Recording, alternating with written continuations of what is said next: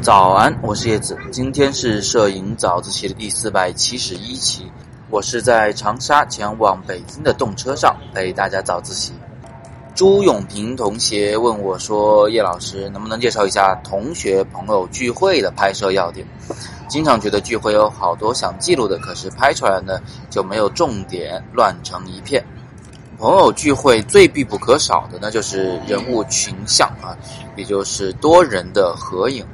多人的合影呢，最难的地方在于每个人的表情都要好。”每个人脸上的光都要好看，那每个人，尤其是姑娘啊，都希望自己瘦，都希望自己漂漂亮亮的，皮肤呢也很光滑。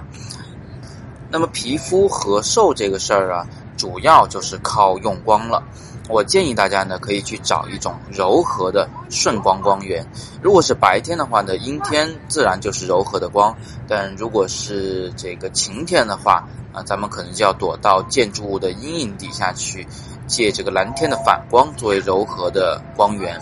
如果是夜晚或者室内的话呢，我们就要利用墙面的反光啊，或者是对面有很多盏很多盏在天花板上的小灯，那也可以。像下面这张照片就正好是我昨天拍摄的照片，呃。这是我的妻子李杜宇和他的同学们的一张合影啊，你可以看到每个人的脸上呢都是有柔顺的光的，没有谁的脸特别的黑啊，没有谁的脸特别亮，每个人的脸上呢也没有太明显的阴影，嗯，他们鼻子的一侧虽然是有一点点暗，但是没有特别明显的黑色阴影，呃，这样一来呢，皮肤就比较好看，而且每个人的肤色呢，呃，都比较均匀。再加上啊，这不是一个完全的顺光，它稍微有一点侧，所以在他们的鼻子的一侧，在他们的脸颊的一侧，造成了一点点的浅色阴影，这就让他们的脸看上去呢就没有那么胖了。除了用光以外呢，对大家来说最难的恐怕就是怎么样去摆姿势了。有很多人都是不会摆姿势的，你怎么让一堆同学们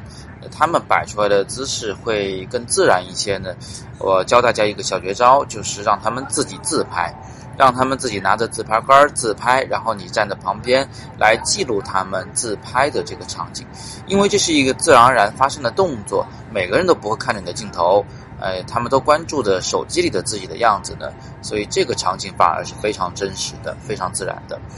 第三点呢，我们可以用一个比较大的光圈，但不要用一点四那么大的超大光圈。要用大光圈的原因，是因为我们想把背景给模糊掉；但是不用超大光圈的原因呢，是因为如果你用那么大的光圈，当我们对焦在某一个人身上时，那么比他离镜头稍微近一点的和远一点的人，是不是就会模糊了呢？那我们还是需要照顾到所有人的脸都要是清楚的。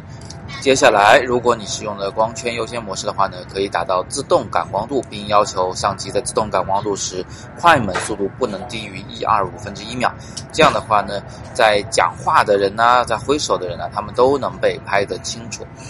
嗯，我们为什么要用自动感光度呢？是因为在呃晚上聚会的时候啊。呃，咱们室内光线或者是夜景光线不够强，如果你不用自动感光度，不让相机把感光度调得很高的话，的快门速度可能会太慢啊，你自己的手可能会抖动模糊，而且对方因为它的运动呢，也可能会有些模糊，那就非常可惜了。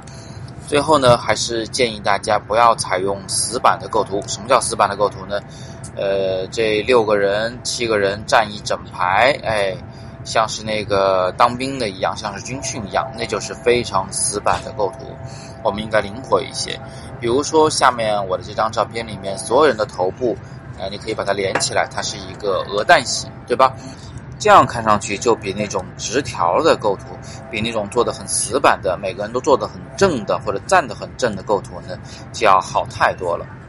最后再给大家留一个建议，呃，就是无论如何呢，只能去引导你的拍摄对象，而不能去要求你的拍摄对象。不要跟他们讲啊，你们这样好难看，你们换个姿势吧，啊，换个自然一点的姿势吧。这种说法都是错误的，因为你说出来，人家就只能更紧张。你只能去巧妙的引导他，比如说，哎，你们来张自拍吧，但是啊，不要去要求他。